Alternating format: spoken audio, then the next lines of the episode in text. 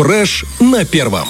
Ты знаешь, например, что в выставочном зале Бендерской крепости на минувшей неделе открыли новую экспозицию. Это история двух войн. Я Первой слышал, но мировой Вот ты сейчас Да. подробно мне расскажешь. и Великой Отечественной. Не я расскажу. Экспонаты для выставки собирали несколько лет. И о том, как это было вообще и что смогут увидеть посетители, нам расскажет Юрий Соколов. Это участник поискового отряда памяти славы. И тот, кто непосредственно сам принимал наиболее активное участие в составлении экспозиции. И он у нас в студии. Доброе утро. Доброе утро. Доброе утро, Юрий. Как добрались? Нормально. Немножко Мы вас ждали, специально поставили хорошую музыку для наших радиослушателей, ну а теперь готовы э, услышать э, ответы на наши вопросы. Что, Что? это за экспозиция? Извини, можно я Да, спрошу? Просто конечно. Я сценарий знаю, у ты нас больше... один и тот же описал все ты, а я хочу быть тоже участником. Что это за экспозиция? И кому вообще принадлежит идея ее создания? Ну, это экспозиция нашего поискового отряда. Ну, идея наша общая, как бы, ну, поисковиков, о том, чтобы увековечить память, в первую очередь, ну, рассказать людям, как оно было, как оно сейчас, к сожалению, происходит немножко неправильно, но мы стремимся к тому, как оно было. То есть, А Что значит сейчас происходит неправильно? Извращают историю? Вы Ну, да, это имеете немножко в виду? трактуют историю, так скажем, по-своему, там, ис- искаженно, так скажем. И экспозиция это как раз тот момент, когда можно прийти своими глазами, можно сказать, увидеть, как оно все было. Да, как оно было, у нас там много фотографий на ту тематику, много вещей, вещей, вещей избыта военного в том числе. Мгм. То А есть, сколько всего экспонатов? ну, там порядка 150, наверное. Это в основном фотографии или как? Опишите все нам Ну, это. там, так скажем, ну, затронута и Первая мировая война, и Вторая, и царизм. То есть, ну, там много интересных экспонатов. Есть вещи уникальные, которых нет ни в одном музее Приднестровья. Например? Ну, хвастайтесь, давайте, рассказывайте, да. Ну, есть Георгиевский крест, который вручал сам лично Николай II.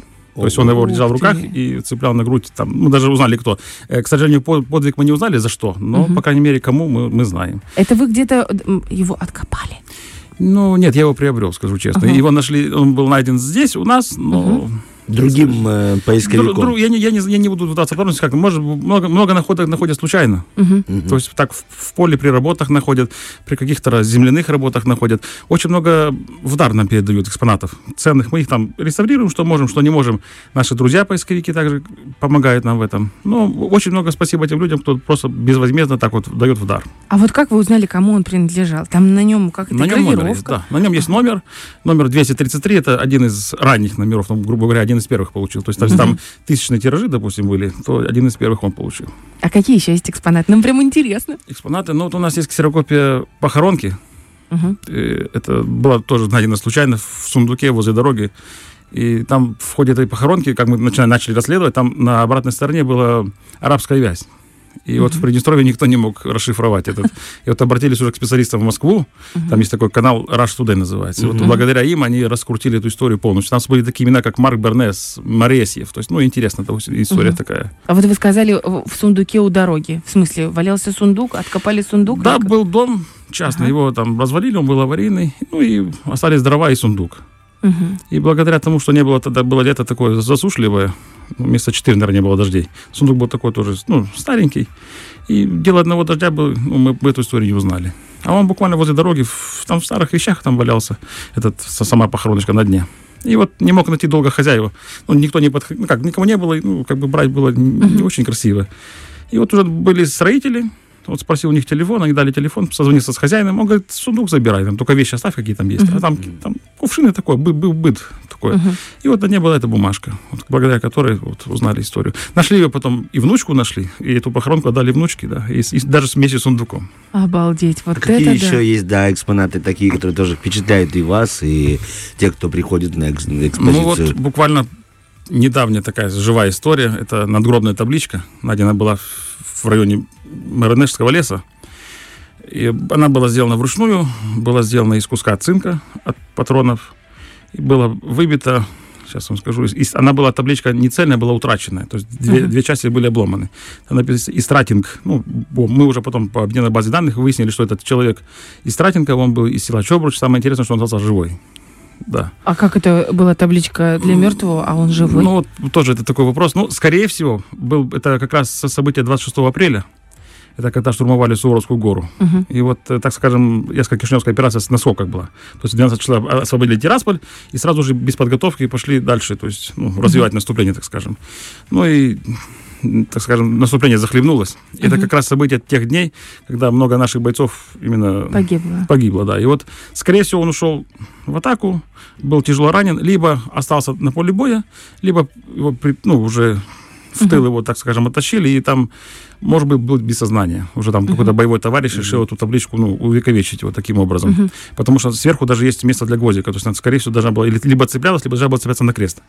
Может быть, с какими-то вещами там опознали, подумали, что это, может быть, там, как бы, как обычно, там, ложка чужая. Взял с собой ложку, допустим, там, в суматохе, и при нем была ложка, опознать по, по ложке. То есть, то есть, ну, скорее всего, так скажем, преждевременно набили табличку, а потом, когда выяснилось, что он живой, поломали ее и выкинули. И вот она нам попалась в руки. И мы Интересно. нашли внуку и внучка, и, вну- и вну- и внучку этого бойца. Он до 98 года. Да вы что? Да, он, он похоронен в Чобуче в 98 году. Вот это да. А вот история. э, любопытно просто вот э, память и слава, да, это войсковой отряд. Э, как давно он существует, если можно просто немного о самом отряде? А можно я про поиско... Я сначала про экспозицию Давай, хочу. хорошо, как она давай, устроена добьем. вообще, Да. эта экспозиция? То есть там все-таки много исторических событий. Это как-то отдельными, как бы, а- а- отделения есть, там, допустим, Первая мировая война, Вторая мировая Ну, война. да, оно, по- получается, распределено по...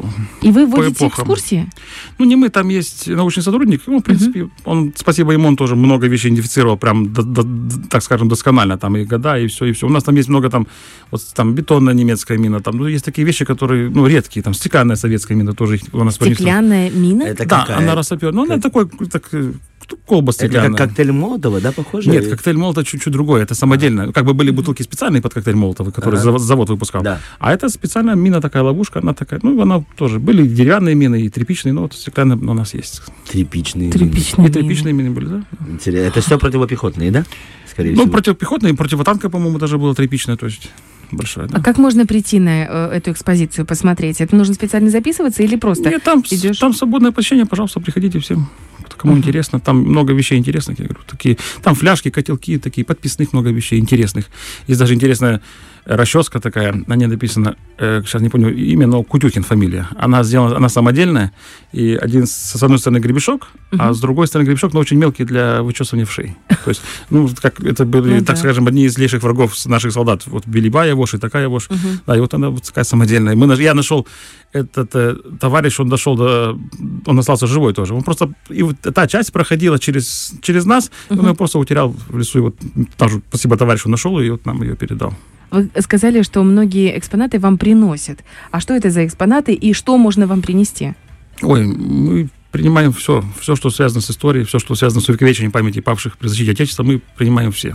И 92 год, и все у нас как бы есть в планах ну, расширяться в этом направлении, и мы принимаем То есть это могут быть и письма, и награды. Письма это и- вообще самое ценное, да. И вот про награды даже вот самое время сказать. У нас сейчас такое время, когда, к сожалению, награды уже имеют свойство продаваться. ну М, и, да. так скажем, уже ой, ставим ценник на победу, так скажем. Вот, ну, к сожалению, это уже имеет место быть. Даже были случаи, когда просто выкидывали, находили на мусоре награды, да. Такое тоже было. Буквально вот в этом году такая история у нас есть. Да что? Так, э, можно награды, можно письма, можно какие-то фрагменты одежды. Лю- или- Любые личные вещи, ко- которые, вот, если они еще с историей, то это вообще самые ценные вещи. Это вообще считается, вот если какая-то вещь проливает историю на, на бойца там, или на какую-то историю, это считается вообще. Если бывают ложки подписные, котелки подписные, то есть в таком плане. Это вообще самые ценные считаются экспонаты. Вот вы говорили, что некоторые еще экспонаты реставрируют. Кто вам вообще помогает э, создавать экспозицию и кто ну, рядом с вами работает? Помогают мои друзья и наша молодежь, которая также стоит в отряде. И в, в молодежном движении «Звезда».